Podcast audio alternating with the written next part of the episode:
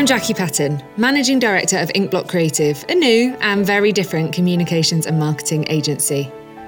I'm so excited to be back with Series 3 of Stay Connected, where I have got the absolute pleasure of chatting to another fantastic group of business leaders, creatives, and everyone in between about how they stay connected.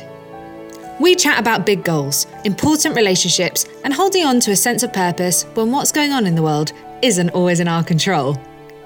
I can't wait for you to join us for these conversations, so tune in every week on Apple Podcasts, Spotify, or Stitcher for the next free episode. And if you're enjoying these chats as much as we are, I'd really love for you to leave us a review. This week, I'm talking to journalist Gary Burgess. His questions to the government and the Twitter roundups have fast become a go to source of info in Jersey's response to the coronavirus pandemic. We had such a fantastic chat where we talked all about his life and career. Unfortunately, in November, Gary found out that the cancer he's been battling in 2020 was terminal, and he's been given 6 to 12 months to live. So it was an absolute privilege to be able to have this conversation with him today. I could have spoken to him for hours. So sit back, relax, grab a cup of tea. This is Stay Connected.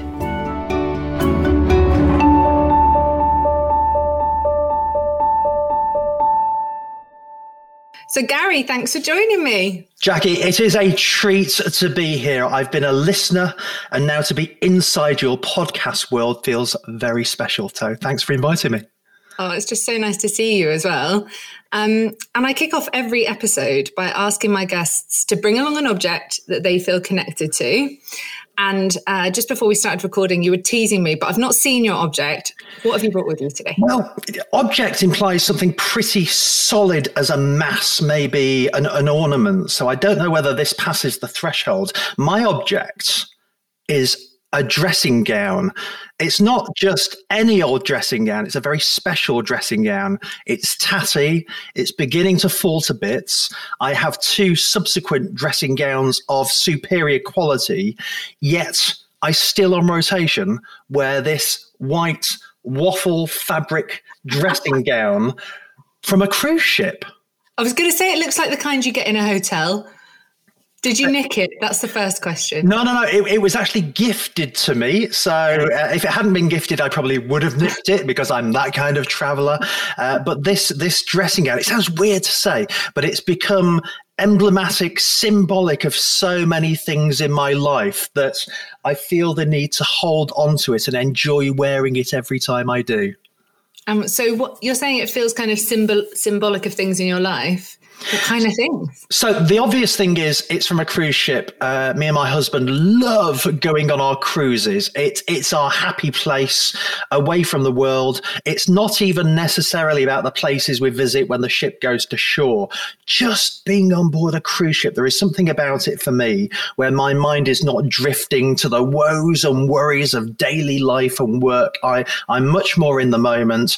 I enjoy sitting there with a good book. It's it's one of the few places where I can really properly consume a good book and enjoy that moment, or people watching, or the theatre shows, or the good food, or the nice cozy rooms. So, all the stuff to do with a cruise ship. But then this self same dressing gown is also to do with uh, ownership and control and being able to do things in your life. In, in recent times, I, have been through some very grueling chemotherapy, and there are days when I wasn't able to get out of my hospital bed. Uh, and on the days where I was able to get out of my hospital bed, I then put on my dressing gown, and it, it almost became the uniform of I'm well enough to do stuff today. So that's another aspect of it. And I think the third and final part is is one of my day jobs is as a TV reporter with ITV News, and you know you're suited and booted and looking very newsy, and I'm not a naturally very formal person. And the moment I get home, I take off that uniform of television news and I always pop on my dressing gown. So some perhaps only wear them first thing in the morning or last thing at night. There are whole days, if I can get away with it, where I will happily wear one of these around the house, and I make no apologies for that fact. Your dressing gown sounds like my equivalent of taking my bra off when I get in from a day at work. oh, I take my bra off as well, but don't do that too often, otherwise it bruises my kneecaps. Yeah, there's that as well. Moobs everywhere. it's that feeling, is it, when you get in and I'm like, the day is over. It is. There is just something about it. It's like freeing the straight jacket of corporate life, and then suddenly it's the equivalent of a hug, of the best pair of slippers, of that warm, cozy almost jug sized mug of warm milk, any of those things, my dressing gown and this particular dressing gown is the equivalent of that. So that is my object. I love it. And I love that it's a bit tatty and worn out and you still feel cozy and nice in it. It's a metaphor for me, a bit tatty and worn out, but still ultimately quite nice and very huggable. Love it. Do you? Uh, it's really cool what you're saying about going on cruises being your kind of happy place, and I can imagine as a journalist, must be quite hard to detach from yeah quite hard to detach from the news when your job is the news. Um, but i know you, you grew up kind of near the seaside didn't you? So have you always had an affinity for kind of being near the sea? Has that always been something that's been important to you Wow. Do you know what? No one has ever asked me that. And I've never given that any particular thought. Um, in my childhood days, although I was born in Manchester, I then eventually went uh, to, to grow up in Blackpool in my formative years in late primary school and secondary school. And then when I went working in various cities around the UK, I got this call out of the blue to move to the Channel Island of Guernsey originally. And then I left Guernsey and went back to Liverpool, which, although by the coast, doesn't particularly feel so when you're living in it. And I felt the need to return back to an island. And I love going on cruises there might be something in that. I've never really thought it through, but that kind of makes sense. For me, it's just about the lack of barriers. You know, you you look out to sea, and I have the same feeling on the west coast of Jersey on a Saturday morning. We'll often go for brunch at our favourite place, and if the weather's not too wild, sit having breakfast on the seawall or by the seawall. And the bit that blows my mind is if I look in the right direction, the next thing from where I am is New York. Look at it on a map. It's New York. And I find that mind blowing. There is nothing in the way of the Statue of Liberty and me. It's a straight line. And just that open expanse of no barriers to your life is quite a liberating, freeing, empowering feeling. So, yeah, pseudo psychologist Jackie, I think you've sussed me out. Well, I was thinking about it because I grew up in Jersey. And I think that when you live near the sea, I've lived all over the place. But the thought of living kind of somewhere landlocked, I, I can't imagine being very far away from it. And I, I, think there's something, isn't it? When you're used to that expanse and being able to go somewhere and not be able to see the edge. And I imagine that cruising is a similar experience, right? You are literally just bobbing about in the middle of the sea for, with nothing for it's lovely. Yeah, those those mornings for me, uh, you know, waking up in your cabin, you open the curtains, and and you've no idea. Well, you probably have an idea if you've read the itinerary properly, but not me. You've no idea whether you are waking up already in harbour, uh, or cruising from A to B, or just arriving at a destination. And it's that joy. And if if the ship's facing in the right direction, that you also get this magical sunrise in the middle of nowhereville. There is just the sea. There might be the occasional gull gull or other seabird, and the sun is rising, and you're just sitting there on that balcony, maybe you know a first cup of coffee, maybe that book is sitting there, but actually that is a moment when the book doesn't get read because the moment is the moment. It is magical. It's it's kind of symbolic of a fresh start, a new day, a blank sheet of just pure opportunity of Burgess, what are you going to do with your day? Which on a cruise ship is obviously mainly pina coladas. Uh, but, but you know, similarly, you know, if you are there on the coastline of the island where we live, which is such a privilege, and and I think made even more so uh, during this this this mm. lockdown and pandemic. I've got friends living in the middle of inner cities when it's just buildings, walls, and closed fascias in front of them. And we've got all this around us. We are just so lucky. Yeah, it, it makes you feel less stuck, doesn't it, when you can go somewhere where there is no barrier? Absolutely right. And it's it is that sense isn't it? It's, it's funny how how our, our environment can influence us. You know we talk a lot about the built environment but the natural environments as well. And just knowing that sense of space that sense of possibility and just I, I, used to be a bit, I don't know, skeptical about people who talk about reconnecting with nature and, you know, tree huggers and all of that. But there is something about whether it's sitting on the grass in a park or walking and strolling along the sand on the beach, or even just sitting on the seawall and just listening to those waves crashing. There's something about it. It just centers you in the moment. It just brings you a little bit back to now. And it might only last a few seconds, it might only last a few minutes, but it stops your mind drifting to all the tosh of life. And 99% of it is tosh in life. Yet we do. I do it all the time. I'm a constant worrier. And I'm trying to get better at just thinking, do you know what? Everything in life so far, Burgess, has ended up okay. So most of your worries were unfounded because we're all still here. So the more I can just focus on now. And it's why, if there are footpaths that go around the grass, and there are a few in town, I avoid the footpath. I always walk over the grass because someone, you know, a government, a local authority, a parish has built this footpath. Yeah, they've built this footpath and they're implicitly telling you use the footpath. Well, grass is for walking on. Grass is not an ornament. And so I walk along and traipse over the grass, and there's something nice about that. It also there's makes a, me feel a bit of a rebel, a very low level rebel, but a rebel.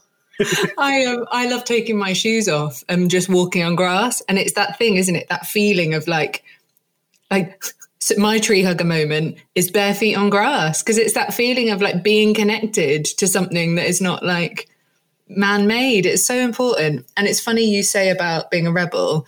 There's a fountain in my local park. I live near the Millennium Park in town, and uh, when it's not on, I walk underneath it. Like whew, I'm allowed to walk under here when the water's not flowing. And I always feel really like rebelly. So anyway, that's my rebel moment when I walk through parks. Look at us too. We're, we're so hardcore, aren't we? The world should yeah. watch out when we're about. We are dangerous. only in park settings, apparently. Um, so it's funny. You're talking about kind of sitting on a cruise ship with your pina colada and your I love that image of you instantly in your in your dressing gown with your pina colada on a cruise ship balcony. So did Gary growing up kind of in Blackpool did do you reckon little Gary expected his life to take you to cruise ship balconies with pina coladas? God, no, I could not even imagine it at that point. I mean, if you think about what the cruise industry was back then, I, was born in the mid 70s. So even growing up in the 80s, all those perceptions of what a cruise ship was very stuffy, very formal, and it was something for other people. The the literally the only two places I knew you went on holiday uh, were Sitges and Benidorm in Spain because it's where we went on holiday, uh, and so that's literally all I knew in in most of my childhood, and that's what I thought everybody did. Uh, for two weeks each summer, they went to Sitges or Benidorm on holiday. End of story. So, no, I could not even begin to imagine that. Or, frankly, most of my life, you know, my ambitions in the early days were initially to be an airline pilot and then a bank manager and then a lawyer. Uh, and, and, and, as you can tell, that, that all went desperately wrong and I ended up broadcasting. But hey, you can't win everything in life's lottery, can you? That's so interesting, isn't it? So were you what were you like at school then? Were you kind of quite studious? If you were thinking lawyerdom yeah. was the career for you? Yeah. I was I was the grade A student. Uh, weirdly, I was the student who, uh, like for GCSEs, I did my coursework the night before it was due to be submitted, and always got A grades. And for my exams, didn't revise, and I came out with five A's, five B's, and a C. And even in one of my mock exams, um, the teacher accused me of cheating because I got 100% in an exam and they were they told me that's impossible. And I was like but I just got Did all the answers right. Uh, so I was I was that kind of I was probably the hateable one who just found the core subjects, the English, the maths, the science. Uh, I find them very straightforward. They just make sense. Anything that's logical uh, makes sense. And maths is logical, science is logical. A lot, not all, of English, particularly language. There's a lot of illogical stuff in there, but I found it very logical. Whereas English literature, when you're getting more to the arts rather than the science side of the subject, I struggled with a bit more. And then languages and history again, not quite my thing. Um, but yeah, the, the, the subjects I studied, um, I, I, I did well in, but had this immense guilt that I was aware there were other students who had to work their backsides off to get themselves over the line for the grade they're after. Uh, but I just did not try very hard, which then came as a shock when I started my A levels because I quit doing my A levels after three weeks. That was the last of my education. I, I did high school and three weeks of A levels and then bummed out entirely because that was the point I realized, oh, you actually have to work and I'd never worked, and it caught me unawares. Uh, so, as much as I don't do regrets in life, the consequence of that is sort of a, a regret around the social side of never never having gone to university because I think I'd have enjoyed that. But it's interesting, isn't it? Because it's there's all these sliding doors moments in our lives, isn't there? And you think, actually, Gary, if he'd have done three A levels, might have gone to university, you might have ended up as a lawyer or a bank manager. It's, it's an extraordinary thought, isn't it? You know, there are so many aspects of our life. You know, w- would I be married? Would I be in Jersey? Would I be doing ITV News or a bit of radio or a bit of newspaper or chatting to you on this podcast right now? And just one little change in my life means the entire sequence of my life would be entirely different. And it's, I mean, you can't think too much about that because as soon as you go down that wormhole, it's quite mind blowing. You know, hang on a minute. You know, th- genuinely, the reason I stopped wanting to be an airline pilot was because a friend at school, and I think it was a primary school, said, Oh, you've got eczema. You're not allowed to be an airline pilot if you've got eczema. So rather than check that, because there wasn't Google back then, stop laughing. You're nearly choking on your cuppa. It's true. Stick with me. Uh, instead of checking that fact out or asking a, an adult, I was just like, Oh, can't be an airline pilot. Right, I'm going to be a bank manager. Uh, and and, on, the tea out my nose then. PG tip dripping out of your conch. Nice. Yeah. I didn't become an airline pilot because Joey from school said you can't if you've got eczema. Yeah, well, I'm Isn't that the maddest thing? But it's how it was. yeah, but it's it's interesting, isn't it? And it's funny what you're saying about kind of all those how it can be quite mind blowing to even think about it. And that's kind of one of the reasons that I love these conversations that I get to have on this podcast is that everybody, everybody that I've ever spoken to as a guest, when we're talking about all the connections in their life, talks about what if that one connection had been different? What if that one decision had been different? And it is fascinating how your life kind of kind of leads you on the path, right? I think we think we're making decisions and it's not always the case. Absolutely. You know, for me, my my first uh, media experience was with radio. Uh, I, w- I was an avid consumer of radio in my sort of child and teen- teenage years, listening to the radio.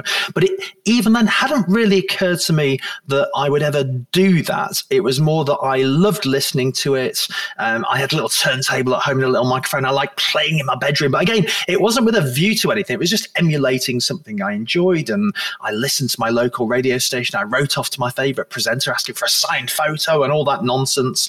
And it was only when the school decided to set up a GCSE media studies course uh, in the very year I was effectively part of the first cohort. And they then said, let's set up a radio station. And then, just as I was finishing doing my GCSEs, the local radio station opened in town. You know, everything was just good fortune and the timing was right. The stars were aligned. And, you know, one of those variables gone may not be doing any of this. And so I'm, I'm delighted it's worked out because, yes, I'm, I'm, sure a lawyer would earn a lot more money and a bank manager would earn a lot more money and an airline pilot would earn a lot more money, but I'm happy. And you wouldn't have as much time for cruises if you were on an aeroplane all the time, would you? So there's always a silver lining. Yeah, I, I, would counter that by saying you get lots of far-flung stopovers, but we'll gloss over that bit of detail. I love that you've um, ended up on the radio, though. You're a Sunday morning. You're the Sunday morning soundtrack for my house. So, oh, that's um, lovely. I, I, have a listener somewhere. Delighted to have it yeah, finally confirmed. I like dancing around while I'm making my breakfast on a Sunday. I love it. And you said that like radio was a big thing. You were always listening to it. Was that kind of, if you take me to kind of your house growing up, was the radio always on in your house? Was it something that the rest of your family enjoyed, or was it just you in your room with your turntable? Yeah It really wasn't the rest of the family at all. On a Sunday morning, I remember the family, we had this stereo stack system in a glass cabinet with a double cassette player because we were very posh, as well as the turntable. Uh, and you could change the EQ of the speakers to make it sound tinnier or boomier. Uh, and we used to have Red Rose Gold on on a Sunday morning playing the oldies. Uh, but for me, in my bedroom, I had uh, Red Rose Radio and Rock FM, just a little bit cooler.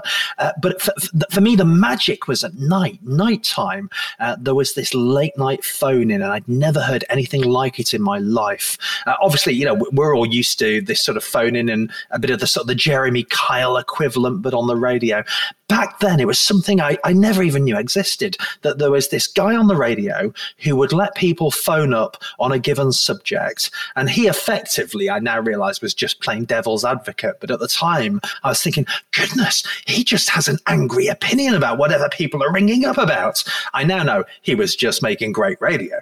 Uh, but it was it was compelling. It was raw. It was in the moment. You were connecting to these other people's lives and because it was at night and because the world outside was dark and your curtains were closed and I'm laid in my bed, this little clock radio with its red digital display on a sleep timer. So I knew it would go off after 60 minutes, so make the most of it. Not even considering I could just turn it back on, but hey, there you go. uh, and, and suddenly it was just this magic, almost like TARDIS portal into another world wider than my own house or my own street or my own community. So, yeah, that magic of radio was there, but very much a me thing rather than a family thing. And, and it is still, you know, if you ask me, and I'm not asking you to you know, pose a question to me, Jackie. Ask me what my favorite medium is, but no, um, radio is still my first love. You know, it's the one. If if I had to pick between all the things I do, there's just something about radio that is magical because it's the the intimacy and the immediacy. It's quite an honest thing, and actually, podcasting and chatting to you is very much the equivalent of that as well. We can just chat like nobody's listening, and hey, I've not checked the audience figures; it might be true. I won't send you them. Um, yeah, that's one of the reasons I love podcasting actually, because it's probably one of the only mediums where you can be wherever your listener is. So, you know, you have to be sat on your sofa to watch the telly, don't you? You have to pick up a book to read it. You have to log into Instagram to see what's going on. But with a podcast or with the radio, you can be with them if they're in the shops, if they're in the gym, if they're walking, like wherever they are, you're, you know, in the car, they're, they're with you no matter where you are. And I, I always think that that's quite magic there is something truly magical, and that is the word magic. There's something truly magical about that. This morning, you know, I have my podcast on my mobile phone here, and I have my usual podcast I start the day with, and the same podcast worked its way from the bathroom down the stairs into the kitchen while I made a coffee. I then came in the lounge and watched a bit of telly, which is my morning routine. But then I went upstairs to well, actually iron this shirt. To iron a shirt, the podcast was on. Went into the bathroom, the podcast was on, and yeah, there's there's just something about audio that it can be anywhere and everywhere it can keep you company. It can be a friend. It can expand your mind. And there's something lovely about podcasts as well that it's not the bish bash bosh five minute blitz. You know, you listen to the Radio 4 Today program, their, their 10 past eight interview on the biggest story of the day. You know, they try to squash that into five minutes. Whereas I listen to podcasts that are half an hour, an hour. In fact, there's one I listen to that's two hours a week. Uh, and, and I thought I'd never find enough time in the world for that actually you do. If it's good, you listen, and time flies as well. It is it is a time machine that transports you into the future because that two hours goes in the blink of an eye. And it's nice, isn't it? That idea that you know, you like when you're doing your shows on the radio, all those different people are doing all those different things, and you're there with them. I like that as an idea. I think that's really lovely. It's lovely when you get the, the text messages and tweets and other messages coming into the studio, you know, because you can imagine, like, oh, what might people be doing on a Sunday morning? I do Sunday sort of ten till two, so it's around, you know, around getting Sunday lunch ready. Maybe people are thinking of going out for an afternoon stroll, or they're having a lazy brunch, or they're nursing a hangover. But then, you know, you get messages coming in from listeners, and it's lovely. You know, someone saying, "Oh, I'm listening to the tunes while I'm doing the ironing." Uh, someone was painting their garage the other day. You know, getting the Sunday roast ready, uh, or asking me to say happy birthday to their grandson. And you just that's lovely. That's really special. Just just connecting with people in the moment, and, and that that is what I love about it. And do, so we're talking about kind of, I guess, how you got to today. We're talking about like your childhood and school and things like that. And radio's obviously played a big part in being that stepping stone for you. Have you had any particular people that have kind of helped you along the way in your career? You know, as you were kind of getting into what you do now, is there anyone that kind of stands out in your mind that was a really amazing connection for you? Yeah, absolutely. The um, uh, somebody called Andy Mitchell, who uh, was the one of the first newsreaders and presenters of Radio Wave in Blackpool when it opened in 1992. Uh, he previously worked at Piccadilly Radio in Manchester and helped Mrs. Anderton, the media studies teacher at my secondary school, set up the school radio station. So was sharing his professional expertise. You know, this is how you use a microphone. This is how you drive a mixing desk. This is how you talk over the music and all that kind of stuff stuff.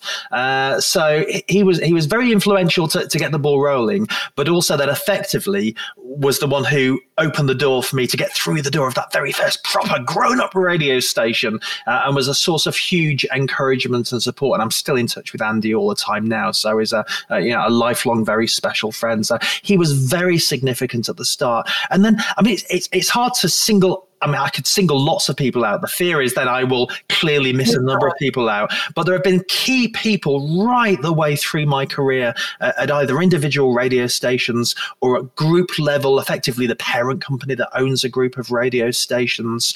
Uh, you know, someone who called me out of the blue when I was working in Glasgow to ask if I'd come down for an interview for a job in Guernsey.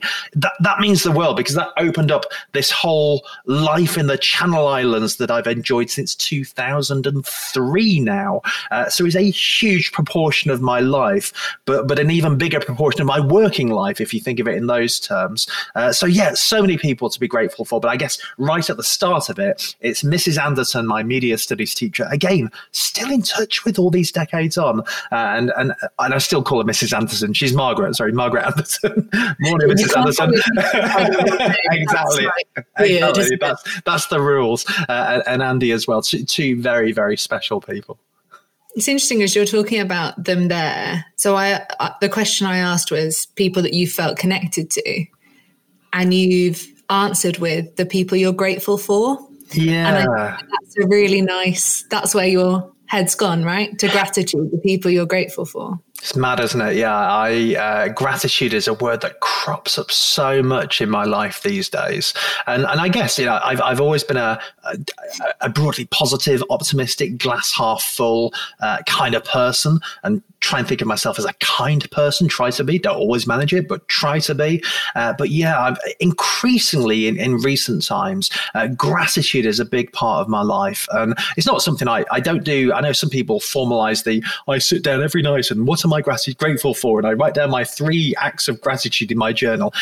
I, am not organized to do, you know, I, I, don't keep a diary, don't do any of that sort of stuff. I admire people who do for the very fact they have that discipline to do it. But no, I, I am grateful and I, I, I, use the word a lot. So clearly, uh, not that we monitor every, I'm, I'm, sure Siri on my iPhone knows every word I've said in the last year, but I suspect if I was to log it on, on a word cloud of what I say, gratitude has grown in size over the last 12 months.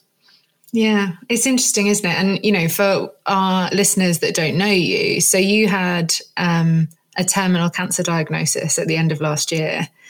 Um, so you're kind of saying it's grown, grown recently, and that's no surprise, right? That when you're given news like that, that suddenly you're looking at things maybe through a slightly different lens. I think there's a lot of truth in that. Yeah. I mean, a, very potted summary of backstory. I, I, originally was diagnosed with testicular cancer in 1999. It had spread through my stomach, chest, and lungs, and I had chemo, uh, and it broadly did the trick. And then about six or seven years ago, some cancer came back to my lungs, had it surgically removed. I'm a big fan of you know surgical removal of a problem, gone, happy days. Uh, and then at the end of 2019, uh, it all came back in pretty nasty fashion and had what's called salvage chemotherapy. It's like last chance saloon chemo. It appeared to have worked, and then in the middle of 2020, things started going awry. And yeah, November the second, 2020. I got given the terminal cancer diagnosis. Uh, and obviously, it's, it's, a best guess from the medics, but basically, they said, you know, six to 12 months is, is what we're saying. Uh, so, you know, I'm already well over a third of the way into the bottom end of that range. But it's just a range, you know. It, it might be less than six months, but it could be way beyond twelve months as well. Uh, so I, I'm I'm more focused on just living well, you know, living living every day in whatever wonderful way that is, including chatting to you. And and yeah, gratitude dialed up in the middle of all of this because the alternative is, is moping and being desperately sad every day. And goodness, of course, I cried my eyes out and you know get upset in different ways. Probably most days actually, but it's it's a slice of my day. It isn't my day, and that's that's the key point really for me. I always think when you say six to twelve months, I think well, six and twelve are very different numbers, aren't they? Yeah, like it feels like that's quite a confusing range because I guess if someone says in six to twelve months you're going to go on holiday, you think, oh, okay. Yeah, and, and, and, and you think, Yeah, you know, what, what, does it really mean? I mean, all it really means is just a best guess. And as it happens, it's quite a, a, a, rare form of cancer. So there's not much source material to work from. So it's it's a guess of a guess of a guess. Uh, and right now, you know, I, am about to have some more treatment that they think it's kind of like they think might possibly, perhaps could bolt on some extra time on the end. So it's, it's all ifs, buts, and maybes. And that's not a criticism of anybody at all. It's just a reality. And I, I really feel for you know like that oncologist having to break that news to someone uh, and actually having to do it over a video call because of COVID. I couldn't even be in his office. You just think how awful for the poor guy to have to you know do that for a living, and what must that do? You know, I'm only one person, but you know he's having to do a number of those uh, and and then the team that kicks in around me, you know, here in Jersey at the hospital, the the oncology team, the respite care team, uh, you know, Macmillan out in the community as well. Just astonishing people that suddenly this machine springs into action, and you realize again, I come back to gratitude, how grateful I am for it.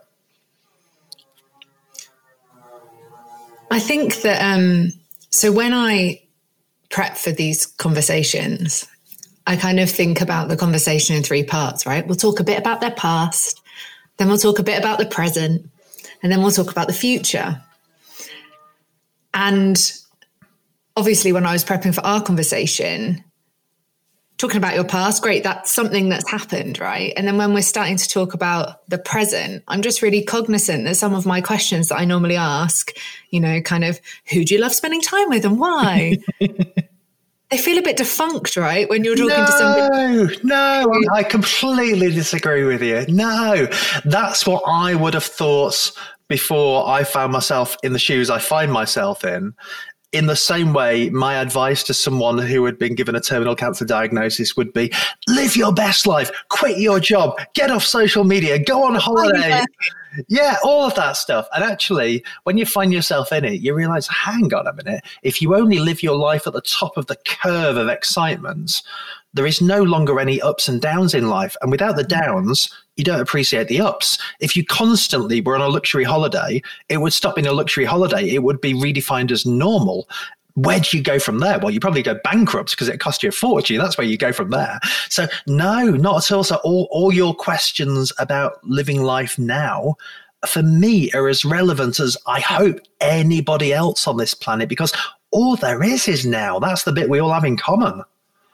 It's interesting, isn't it? And it, it's funny what you say about um, like people's advice of quit your job, do this, do that. And it's this like Hollywood thing where like somebody gets poorly or somebody dies or something happens and then everyone drops everything. And the reality is that everyone else's life is still happening the way it always has been, right?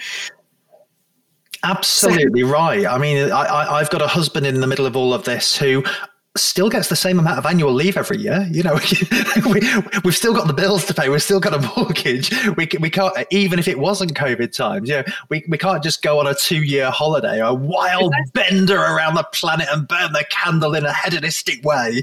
Not that I've particularly got the energy to anyway, but you know, the mundane of life still has to go on. And actually, there is so much joy in the mundane as well. You know, the joy in catching up with friends and just appreciating, for example, that that catch up with my brother a little bit more than I did previously because we're brothers. We rub along rather than get along. So you know, we we chat to each other because we're meant to chat to each other.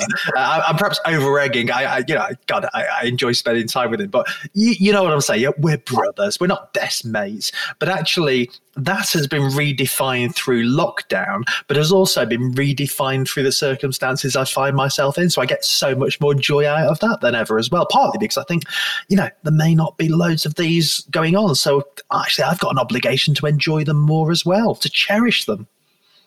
Yeah. And you mentioned your husband who sounds like a great guy and he's heading off on these cruises with you and bless him he's not oh it's got... a facade he's horrible.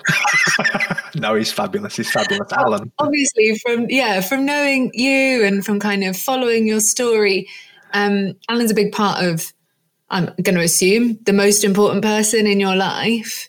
Yeah so how yeah you married him right? So we're going to assume he's pretty high up there. Um, but how how do you make sure that you're because you're still working, you're doing loads of stuff like everyone, like life's busy, there's a lot going on. And as a journalist during Corona, I imagine your job has been busier than most people's generally. The news cycle has been never ending. So, how do you make sure that you're really getting the time to connect with him and that that's a priority? That's a great question. And I think the honest answer is we've not perfected it and we've not made it a priority.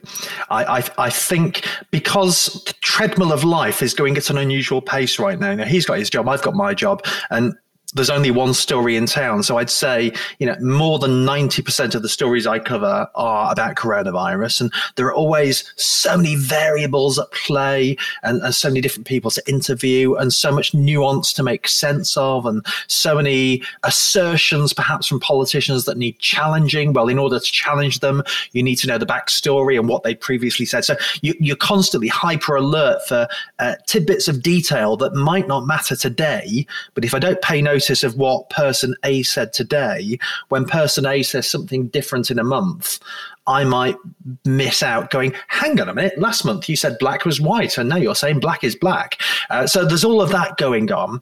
Um, and, and Alan's got his full time job as well. So actually, yeah, th- that that time we prioritize to go and do nice things, whether it's a nice meal out or whatever it may be, because of the events in all our lives right now, don't exist in the same way. So it's probably just a bit more of the mundane curling up on the sofa, and then uh, we've had our Saturday morning ritual that's that's just kind of happened. It happened in the first lockdown in March 2020, which was sorry April 2020, which was we went to the west coast. Initially then it was because it was the only two hours of the week that i went out because I, am sort of clinically extremely vulnerable and we knew less about covid back then. So i didn't even want to go out on a daily basis. I was like oh, two hours a week on a Saturday morning. We'll go really early before anyone's around.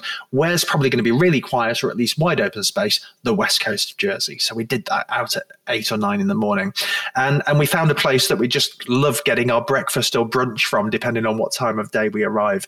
And that has since just become a ritual. We are, I mean, I don't know whether we've done every Saturday, but I'd say we've probably missed less than half a dozen Saturdays, and it's just what we do. We we head west, we get our brekkie. If the weather's nice, we go for a stroll. If the weather's not, we'll either sit on the seawall or sit in the car and have what we call a pandemic picnic, where we just uh, sit in the car. Yeah, loving a pandemic picnic. Um, and occasionally we'll do that meeting up with friends and their car parked side by side. And instead of sitting both in the front seat, it's one in the front seat, one in the back seat, so we can open the windows. Yeah, and it's it's like neighbours chatting over the over the garden fence, you know. But but in COVID times, what a weird ass world we find ourselves in. So yeah, those, those are the moments. Uh, but we probably ought to work harder on it. And, and if I'm being honest, I think I'm I'm holding a, a lot of a lot of store in the opportunity to get away for that cruise whenever it happens. Yeah, hopefully it will be this year for my own selfish needs. I want it to be this year um, to, to get away if it's a cruise, that's wonderful. But if it's just a change of scenery somewhere warm, uh, then we'll we'll truly cherish that moment. And you mentioned before when you said about talking, you know, to your brother on the phone, um, and that idea of kind of feeling like I don't know how many more of these chats we'll have. Do you feel the weight of that in your um, interactions? I did early on from getting that diagnosis in November, um, I, everything was through that prism of, you know, this. In fact, it was the week before my birthday I got the diagnosis. So, like, this might be my last birthday. Suddenly, emotional breakdown. This might be the last Christmas emotional breakdown. Our wedding wedding anniversary is coming up in March. You know, this might be our last wedding anniversary. But actually, already my emotional response to that is shifting because now my response is it also might not be the last wedding anniversary. So I, I was so focused on this time scale I'd been prescribed effectively that I remember telling someone, what if I live longer than 12 months and people think I'm a fraud? I mean, that's how wedded I was that I felt that there was an obligation that I had to die between six and 12 months because otherwise people would think I'd been lying about the whole thing. I mean, talk about perverse hang-ups in someone's head. Right, when you're bizarre, isn't it? Yeah. Yeah. So, so yeah, in the early days, to finally get around to answering your question, sorry, talk about round the houses. Um, you know, each of those conversations had a lot of weight, baggage, significance attached to it because every conversation was significant. So if I use my brother as the example, you know, he he rang twice in one week, and that never happens. So already it's like, oh, he's spoken to me twice in one week. He's being amazing, but oh my god, he's also thinking yeah, there's some bad stuff going on here. And we've now got to the point where, uh, yeah, I know he's checking in on me because he liked my Instagram photo on Insta. and I'm like, oh, he's fine. He's alive. So we are always like back to normal already. It's like, yeah. And, and I was like, shall I call in today? Like, oh no, I'll, I'll, do it tomorrow. And obviously tomorrow never comes. So another week goes by. So, so life's changing because, you know, I, I, I, was pretty clear in my own mind. Normal has to resume sharpish. You can't mm. wake up every day moping about things. You know, normal has to resume, whatever normal is in anyone's life. Uh, so no, the weight of all of those conversations has has changed. It's not back to normal times. I, I, I cherish and take something from everyone, whether it's my dad, my brother, my friends here, or far flung, or whatever it may be. Uh, but no, it's. Uh, it's it's all returning to I dread to use that phrase, a new normal, because I banned it because we kept hearing it in the early stages of this pandemic. It's not a bloody new normal; it's a pandemic. But but it's returning to a new version of what normal is. I think I just about got away with not saying new normal there. I only said it about five times. I think it was cut right? Quick edit. I do. It's yeah. It's interesting what you're saying, and there's that. I guess that feeling of this is it. It has to be a certain way because I've only got a certain amount of time. And then actually, as the time goes on, you just can't hold that in your head, can you? You can't, and that you're absolutely right. It's it, it's a lot to carry, uh, and also it's hard work because then it ends up turning everything into an occasion. So it's like, oh, I'm I'm doing a video call with person X, so it has to have purpose and meaning and structure. And I'm, I'm slightly over exaggerating for effect, but then you realize, no, I'm just chatting with a mate and I'll chat with a mate next week and next month. And I suspect at some point when, you know, the end is near, uh, you know, at some point when I know I'm dying, you know, there's a point where, you know, you know you are in the, the final throes of life. I suspect then everything will have a very different significance and purpose, of course. But no, r- right now it's, it's kind of business as usual ish you know, there's, there's, various aspects of my life with sort of treatments and other bits and pieces on the go, uh, and not quite as much energy as previously, and, and things I need to take care of myself physically that are a bit of a problem in my life. But for the most part, keep the show on the road look vaguely human. And the great thing about telly is you're allowed to wear makeup, so at least I can. When people say, "Oh, you look so well," I'm like, "Yeah, that's uh, that, that's that's Boots number seven. That is. It's not Burgess." you. Slap it on. Why not? Absolutely. Trowel it on. Yeah. I have days like that. And I don't have my excuse. Um, yeah, I think it's I throughout our conversation so far today, one of the things I've noticed, like you were talking about um, the man that gave your diagnosis, and the first thing you said was, I just think how awful it must have been for him. Yeah. And you mentioned kind of guilt earlier as well, that feeling of kind of um, worrying about other people and worrying that it's going to be harder for other people. Oh, do you and know what? The, the, guilt, seriously, Jackie, the, the, the guilt attached to, you like, with, with Alan, I don't think of it every day like this, but when I stop and think about it, the guilt of causing future hurt to another human being because at some point they will be widowed, they will be at my funeral, they will come home to an empty house. It's really, it's something I've, I've never really heard anyone talk about. I've never really read it anywhere. Not that I go looking for these things, but it's yeah, it's it's quite a big thing. It's it's it's calmed down now, but yeah, from, from right from the start, you know, the, the first phone call I made after I got the news was to my dad to break the news to my dad. You know, in normal times, I'd be around there like a shot, but because he doesn't live in the same island where I live, I couldn't be there, so it had to be a phone call. And then just, yeah, that guilt of causing so much hurt to another human being is cruel. It is just cruel. Um, and I caused that. Now, the rational person, like I would say to someone else, is, of course you didn't cause that, yada, yada, yada. I get all the rational stuff. So don't worry, you don't have to dive in and say that. I get it. I get it. Rational brain knows that. But emotional brain, that's exactly the feeling. But again, over time, as time's gone on, it all calms down. It all, you know, there are ups and downs in the day, but the ups are mm. less high and the downs are less low. And the the frequency of the roller coaster, as I think of it, is now more a gentle amble and meander. And that's all right. I think that's pretty much like most people's lives anyway. Yeah. I just think that there's not many people when they get told they've got terminal cancer go, oh God, I feel bad for the doctor for having to tell me that. to be fair, I don't know because I've never surveyed lots of terminally ill people. So I,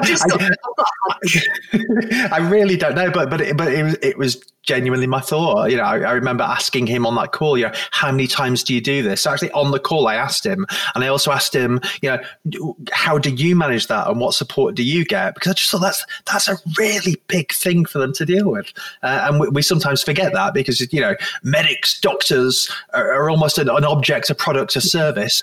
No, they're still people from dysfunctional families who have hangovers and forgot to put the washing out yesterday, like the rest of us. And I guess one of my questions that I wanted to ask you is Are you fed up talking about it? Because I know that you, you know, I think it was the 4th of November. So you got your diagnosis on the 2nd, wasn't yep. it? And then a couple of days later, you wrote a blog, um, which I read and cried my heart out reading instantly. Cheers for that. Um, Sorry. And, yeah, I was cursing you as I was reading it, Gary. But there was a bit of me that thought, I understand that, that it's kind of a good way to get it out there, right? You don't have to have 50 million conversations, but I guess you're also opening the door to conversations. So, what do you reckon about that? Yeah, I hadn't quite thought all of that through, and, and you're spot on, actually. Um, my reason for writing the blog um, which, which, I actually wrote in the early hours of the 3rd of November. Basically, the night after I'd had the news, I was awake at one in the morning, just couldn't sleep. And there's no surprise in that. And I had so many thoughts and feelings whirring around my mind. And I know that for me personally, writing it, sort of letting these words escape through my fingertips, I always found really cathartic. So my primary reason for writing it down was selfish. It was instead of it whirring in my head, let it escape my body onto paper, well, you know, onto a keyboard on a laptop. Um, and then uh, day one and day two of making phone calls, which is just exhausting because you can't rush them. And then by day three, there were still a few people who I wanted to hear it from me, but I was just I just had nothing left. So I converted it to an email and cut and pasted the blog saying, I've written this blog. I've not made it public yet. I will at some point. Um, but this is my story. And again, that was really helpful. So it served a purpose there. And then later that day, I started getting text messages from people um, telling me they were very sorry to hear my news, who were people I'd not told. And so I just thought, oh, okay, here we go. Exactly, cat's out of the bag. I, I, really want to be, I'm a control freak, you know, I want to be in control of my own narrative. Um, and I just thought, do you know what? A, there'll be somebody I've not told that I wanted to tell, but I just can't think who they are. And B, the cat's out of the bag. And we, you know, the rumor mill in Jersey, like many, many places, oh, yeah. is, is hilarious. Um, so I just thought I'd, I'd rather it was my version of my story than someone else's you know, not not ill intentioned, but you know, the Chinese whisper becomes, you know, oh, six to twelve months to live, oh, six to twelve weeks to live. Oh, do you know Gary's dying in six to twelve days? He's got twelve hours on life support. You know, all of that rubbish, uh, which didn't happen, but that's where my head was. So published the blog, shared it on Facebook. and it's out there. And actually, I think it was only four people I'd missed who, with hindsight, I would have rather have heard privately rather than publicly, which which is fine. Um, but yeah, the bit I'd forgotten is what happens next. Um, and you know, the the messages are wonderful, uh, but it's also hard work. Um, and so it, it wasn't so much retelling the story it was responding to people who were responding to my story was knackering i was doing 12 hour days of just replying to messages i stopped counting the replies at 2000 uh, that's once i reached 2000 i stopped counting and god knows how many thousands it's up to and over time i gave myself permission to do shorter replies because at first i was like matching one for one. If you wrote a side of A4, you got back a side of A4. If you wrote three sentences, that gave me permission just to write back three sentences. It's knackering. It's absolutely knackering. But I read every word of everyone, personal, heartfelt reply. And just over time, I just thought, you know what? Get real. These are wonderful, amazing people from all around the world because this blog just got shared everywhere. Um, but I just thought, you know, would I mind if I got a slightly shorter, less personal reply back if it was me. He's like, you know, no, I wouldn't mind because they're dealing with being told they're going to die. Uh, so I that kind of gave me permission. And then over time, I've just got basically my replies have got crapper. There you go. now it's just an emoji thumbs up. Yeah, exactly. Thumbs up with a little gravestone. No, I'm only joking. I don't do that. Um, no, uh, you know, actually, actually it's. You know, in reality, yeah, all of that has, has, has all calmed down nicely anyway. Um, so so it's okay. But yeah, with, with hindsight, um, you know, le- listen to other people when they get that diagnosis and they feel they want to share it the world. Just be aware of what comes next because I genuinely not thought, which is stupid because I know how social media works, but because my motive for the blog in that moment of pressing publish, which was a scary thing to press, mm-hmm. and then sharing it on my on my friend's Facebook page, so not the world and his dog. I just hadn't considered the next bit because my motive was transmission, communication was not conversation at that point. But hey, you live and learn, and then you die. and it's it's funny, isn't it? I thought there's going to be people listening to this podcast who are thinking, God, they're being super blasé about this, right? But I think unless you've faced it yourself or you've had kind of a, an experience in your family or in your close circle, you have to be a bit kind of blasé about it, right? Otherwise, you're never going to get through it all. And it's interesting what you were saying about um, the weight of people's responses. And I think you said, you know, a lesson, think about the repercussions of what you post on social media, lesson one. Lesson two, if you're ever faced with, you know, responding to something like that, is that very often people pass on their feelings, don't they, to the very person that they're meant to be supporting.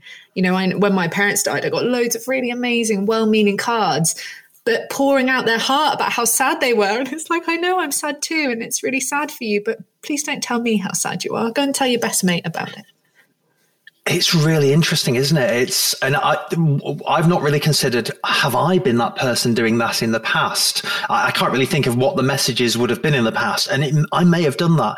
There's so much truth in that. Uh, you know, among the messages, a lot of sort of shared experience with, with the aim of empathizing with you, but a lot of them are also projecting other people's existing or historical emotional baggage as well. And that's fine. It's just what we do as human beings. Yeah. yeah. I also had an awful lot recommending you know, second opinions, third opinions, you know, this yeah. oncologist in Brazil, this specialist treatment in Italy, there's a special proton beam machine in Manchester. Have you chewed on an apricot kernel? There's a lady down the east coast of Jersey who can cure cancer with a crystal. The works. I've had it all.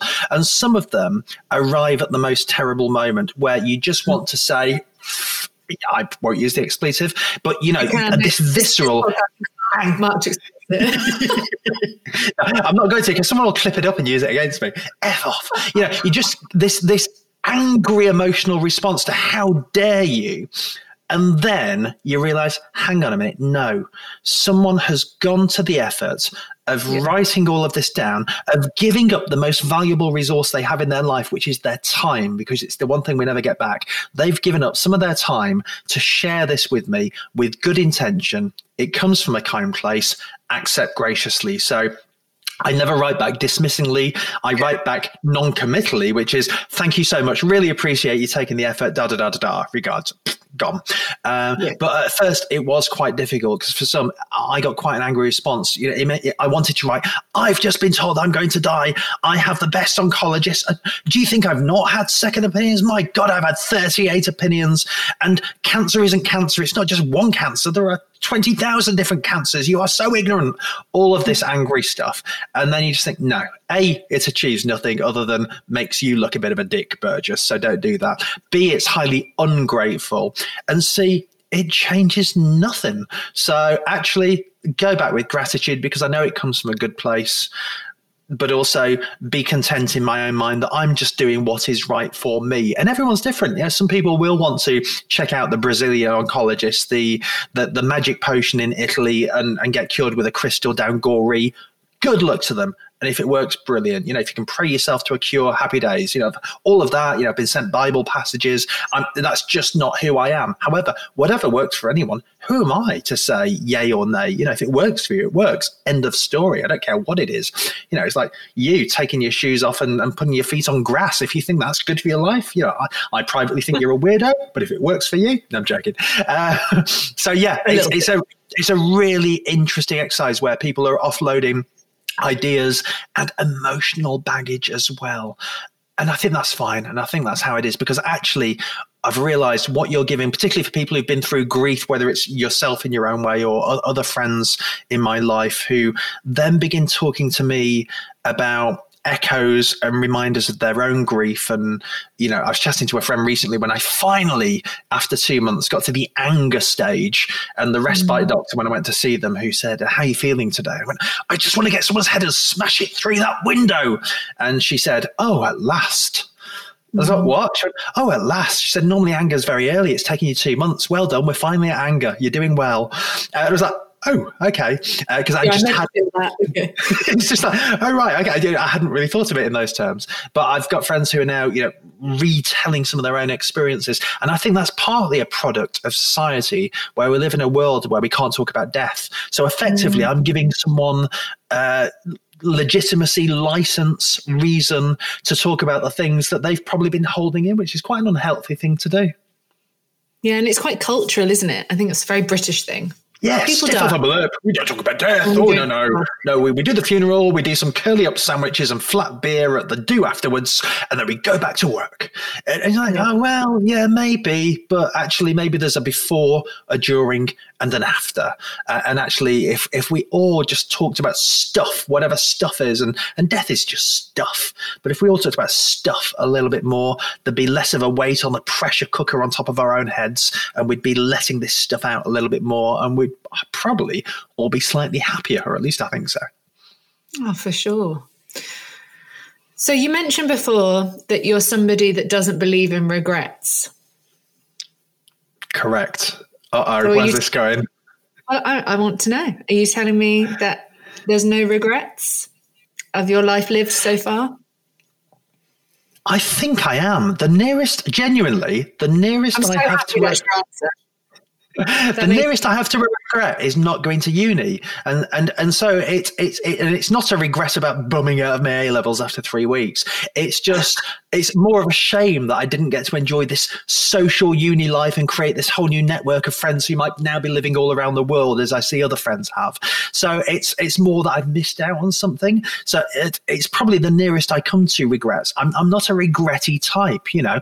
God, I've made mistakes, but my mantra has always been make different mistakes. So as long as you're always making different mistakes, then you're learning and also make sure you learn from those mistakes. If you keep making the same mistake, then you're a bit of an idiot, Burgess.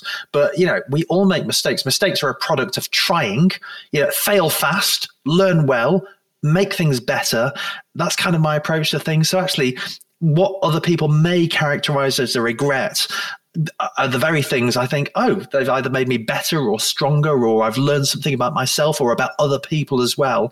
And that's actually a good thing. Yeah, for sure. And it goes back to that kind of sliding door stuff we were talking about, right? Some of those things that at the time feel like a mistake, if they hadn't happened, you wouldn't be living in Jersey with Alan, thinking about your cruise and being on the radio and being the voice of coronavirus in Jersey. wow, there's a moniker I've never had. Being the voice of coronavirus. I love it. The only thing getting me through this pandemic, Gary, because I can't bear to watch the uh, the government announcements anymore. So every time anything happens, me and my friends are like, "Well, just check out Gary's Twitter." That oh, bless you. Yeah, it's. I mean, to be fair, I started doing those again as a selfish thing because it's. I just find it very easy if I document in real time, summarize versions of stuff. I often don't even have to go back to the tweets. It's the act of writing them down. It's just how my brain works. It's just in there. I can easily think, "Oh yeah, it was that. It was that. There were 58 cases today. The prevalence is this, and they're going to do that. Yada yada yada. Whatever it may be." Um, but it quickly became a really interesting service that, that people have relied on, which then creates a bit of an obligation to keep doing it or do it as much as you can. Uh, but it's also really, really nice because we are connecting differently right now. Uh, and so for uh, to, to, be able to use Twitter for something slightly more purposeful than perhaps it exists a lot of the time it is really nice. So I, I always appreciate that the voice of coronavirus in Jersey. You can have that. You can put that in your LinkedIn bio. nice. So at this point in the conversation, I want to start chatting about goals for the future and all of that, and we're going to get to that. But before we move on, because we're kind of you know still talking about the present and the past, I want to talk to you about legacy mm-hmm. because I think it's something that. Um, I've been thinking about a lot, and I don't know if this just happens as you get older, um, but I, w- I would love to know your thoughts on it. And kind of as I've just given you a new moniker there, it made me think, I wonder if that's going to that's going to form part of the Gary Burgess le- legacy. But if you were to look back in 50 years' time and you wanted, what would you want your legacy to be? And do you think that there's certain parts of that you're going to achieve or have already? I, I think it's something pretty simple. I'd not given it much thought until very recently for the, the reasons we've already discussed. And, and I think it comes down to it's quite boring and underwhelming. So sorry about this. Is just to be remembered as as a good person and and and good proper dictionary definition of good proper good you know doing good being good making a difference in a good way. And that manifests itself in all kinds of different ways. And i hope my journalism has has done good. I you know there are stories over the years where uh, you know uh, uh, victims and survivors of abuse including child abuse who i've given a voice to and helped change the political agenda or change the policy approach to what might happen to them in future. That means a lot to me. Yeah holding politicians to account, exposing inconsistencies, uh, which at times helps sometimes set the weather, which comes with its own obligation, the political weather, that is, not the actual weather. Uh, there you are. Yeah, he, he sorted climate change. Um, th- that that means a lot to me on, on a professional front. It really does. I, I, I really mean that. Um, for, the, for the radio stuff, just that remembered as, as someone who, even in the crappiest of times during the pandemic, you know, did radio shows that made someone smile, a bit of escapism. So it's not big, heavyweight, grand stuff. It's just good. And then at a very personal level as as, as a husband, as a brother, as a son. You know, j- just someone who was a decent guy. It's really underwhelming in terms of legacy. You know, it's not this grand institution named after me, and I, I yeah, I, none of that nonsense. Uh, it's just good. I keep coming back to the word "good" quite a lot. It's just it's just a nice word. I also don't think that that's underwhelming, right? If everybody wanted that to be their legacy, the world would be a much better place. That that's it. It's it's that, isn't it? And it, it, it it's the simple stuff, and it, it's when you start peeling back all the the grand big stuff in life. What's it really all about? It's just if if everyone was just a bit kinder, you know, listened a little more, had a bit more consideration, set out to do something good that made a difference in a positive way, whatever that is in the sphere of their own life, then there's there's literally no downside to that because it's wonderfully selfish because doing good makes you feel good. So that's nice you're also improving someone else's life by doing good. So that helps them as well. And then you get the secondary effect of not only do you feel good for your actions, you get to feel good again when your actions have made them feel good. There's it's something quite self fulfilling prophecy about it. It's kind of greater than the sum of its parts. Now, do I do that all the time? Hell no. Am I a nightmare to live with? Absolutely. Would I marry me? Not on your Nelly. Would I want me as my brother? No. Could I work with me? Not a chance in hell but I try. I'm a work in progress. and that's all we can be, right? At least you're cognizant yeah. of it. And then, okay, so I love that as an answer to my legacy question. Thank you, Gary. Being a good egg. That's how I'm going to summarize that.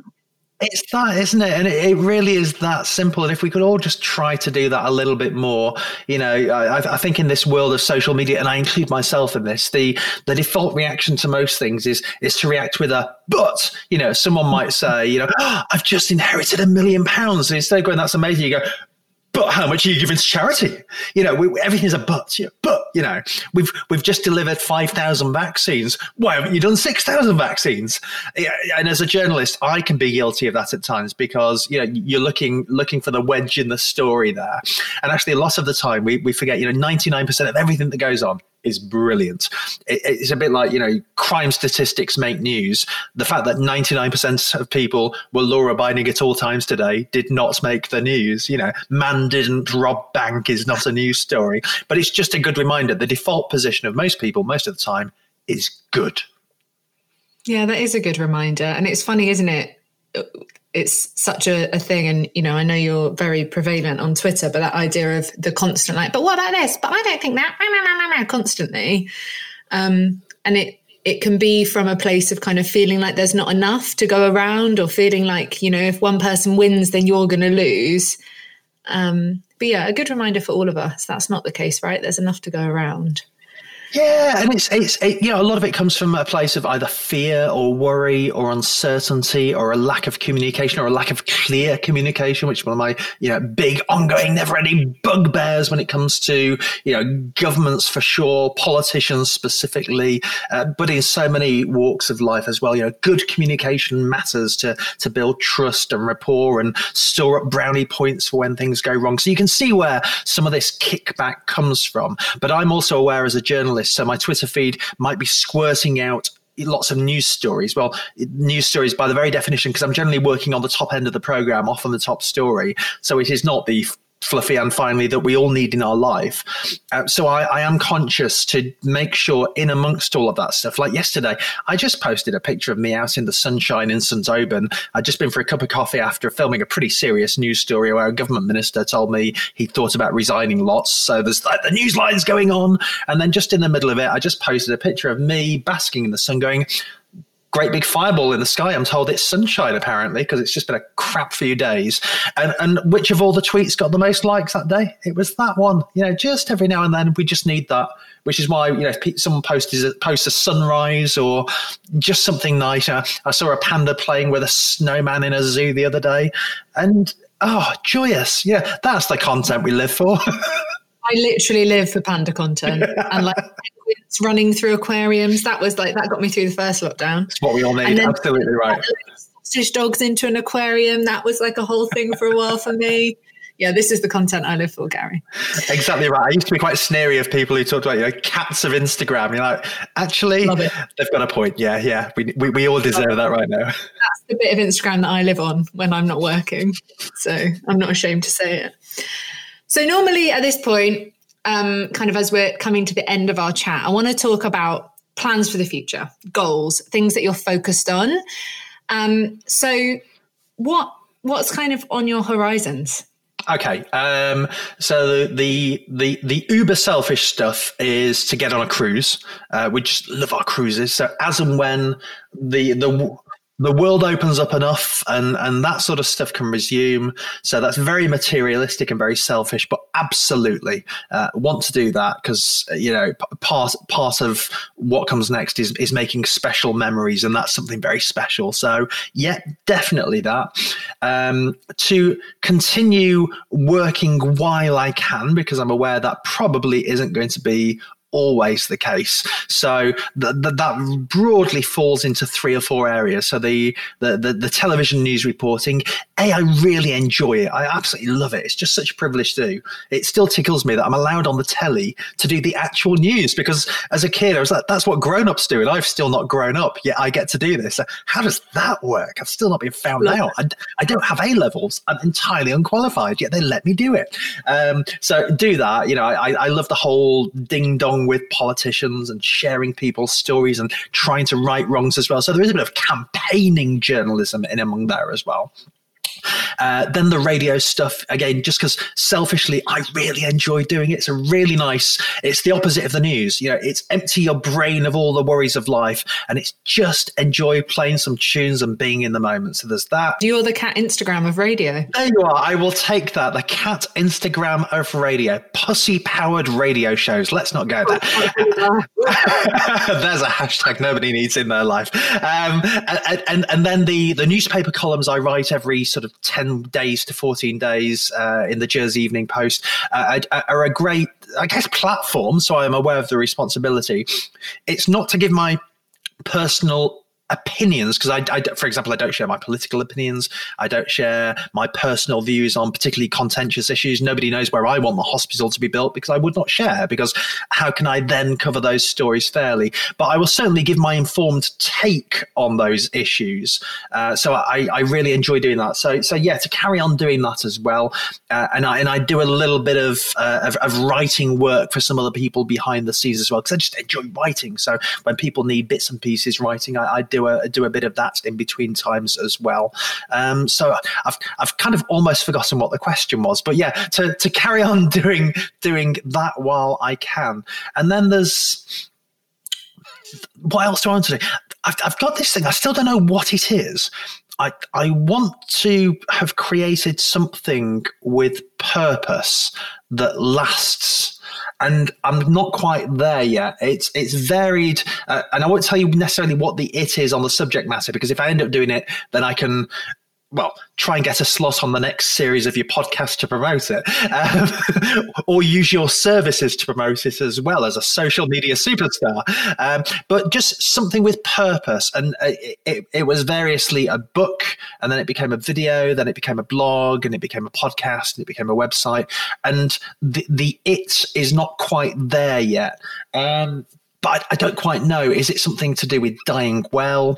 Is it something to do with journalism and why journalism matters.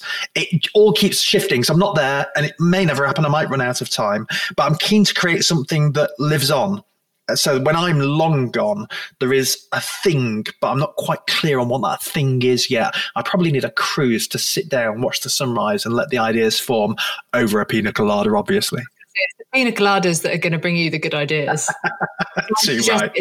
challenge make you some of the weekend and see if that helps it along.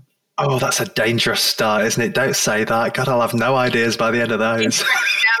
On the sofa, pina colada. Living my best life, absolutely. pretty good. I'd love someone to come and make me a pina colada. oh, that would be nice. You said there about time, hmm. and um, you know, before time runs out, and I think that time is something that we all kind of pretend isn't running out, right? We've all got this thing in our head that, because I guess if you thought about that every day, you'd never do anything. You'd just be lying in your bed in your dressing gown worrying about your time running out. Um, but I love that as we've talked about your goals, you've not put any time limits on them. So are you just thinking, I'm just I'm just going to go in it, and when it's done, it's done. Yeah, it's. I, th- I, think what it is, you know, when do when do we ever think about like that time running out? You know, you think, oh, we'll live into our eighties, and it's it's tomorrow, tomorrow, tomorrow. A bit like the the early stages of working when someone encourages you to join a pension scheme, and you're like, I'm not joining a pension scheme, wasting my money. That's for other people. And actually, ironically, I never needed to anyway, did I? So anyhow, that's by the way. Um, that's one of the upsides of my circumstances. Um, but yeah, I you know, time. I, I I am aware not of that it's going to be six months or twelve months or two years or three months or, or any of the, any specific number, but I, I am absolutely aware that there are fewer than I would otherwise expect. And it's not that doesn't make me sad. Uh, what it actually does is make me think, right, I've now got this obligation to make them matter. Um, so so yeah, so it's kind of it gives you like a fresh drive and a fresh purpose. So it's like right, that project that you know we put everything off to tomorrow. Tomorrow never comes. Well, actually, Burgess, you know, you might need to pull your finger out and get on with it because we, we can't keep saying that for too much longer. You know, I, I'm I'm a master prevaricator. Um, and again, going back to talking about GCSEs and coursework and doing it the night before it's due in. Well, that's very me. Uh, that is very very me. Uh, you know, a lifelong fluker who always lands butter side up when I fall down. Um, but actually, with some of these plans, I do need to give them a bit more thought. So I've been, you know, making preparations around the admin of my own life that I need to sort out right now. Just boring stuff around bank accounts and pensions and shares and uh, making a will, all that kind of stuff that needs sorting out. But at the same time, right, if I am to do something particularly purposeful. So not the going on the holiday on the cruise ship thing, you know, that will just happen when it can happen if it's able to. But if I am to do something purposeful, I do need to do something about it. I do find myself like, oh yeah, November's become December's become January is about to become February, and on it goes. Well, you got to be careful about that because it might catch up with you, mate. So that's on my mind, but in classic prevaricating style, still done nothing about it. I like that though, because I think that if you why break the habit of a lifetime, Gary, right? Yeah, and, and that's you know, uh, it's funny, isn't it? It was only in my mid thirties that that finally clicked. Of just you are who you are, who you are. I, I, it took me, you know, three and a half decades to not think that you had to kind of emulate someone else who'd influenced your life. Um, and I thought, oh no, I'm me. And actually, people appreciate me and employ my services because I'm me. So that's fine. You're good enough. You know, it doesn't mean you then become complacent and stop trying and any of those other things. But actually, it's all right. You know, people like you for what you are, either because you're cheap and available or because you're good at what you do. And either of those is fine by me. Yeah. The, the best sweet spot in the market is be cheap and available and good at what you do. That is the absolute sweet spot on the Venn diagram of employment. Uh, so I try and sit in that spot but actually it took three and a half decades to get to that point. So yeah, I'm I'm quite relaxed about that. And my final question then before we wrap up, is there anything or any connections in your life or anything that you're focused on that you want to do better?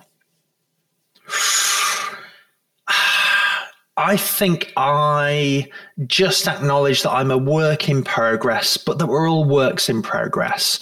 Um, so actually, I, I, probably don't look like I am, but I'm always trying to be a bit better. So I don't think I can narrow that down to whether it's being a journalist or a writer or a broadcaster or a husband or a friend.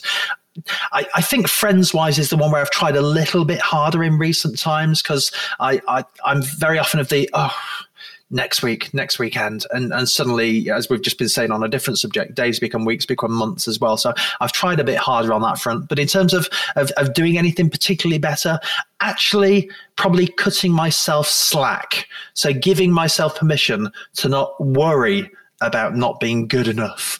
You know, it, it's okay. I, I keep coming back to that. Everything that's ever happened in my life has ended up okay. Everything everything ends up okay. You know, heartaches, you know, previous relationships, family dramas, bad days at work, everything has ended up okay. And that's quite a nice reminder. It really is. And what a lovely way to finish our conversation, Gary. Thank you so much for joining me and for your time today. But before you go, is there anything that you want to plug or point any of our listeners to while you've got a little moment to do so? Oh, if I can, that seems uber cheeky, but why not? A, a, dear friend of mine has just started a fundraising campaign for Cancer Research UK. Um, so, for obvious reasons, it's very, very close to home. She's asking people to put on their wellies and jump in a puddle and share a photo of jumping in a puddle because it just makes you smile and then make a donation to Cancer Research UK through a website so that all the money is collated so we can see how much is collated and then nominate nominate other people. So it's kind of good breeding, good breeding, good. Uh, the website is jumpinapuddle.co.uk uh, and the hashtag is jumpin for cancer. So if you can remember either of those on any social media platform, if you type jumpinapuddle.co.uk or the hashtag jumpin for cancer, uh, you will see the details there. It's only recently launched. It's I think it's raised like 10, 15,000 pounds in the first week. So the ball is beginning to roll and the ambition is big to raise 1 million pounds for Cancer Research UK. And to get anywhere near that would be staggering. So yeah, that's my shameless plug at the end. Thanks for letting me do that.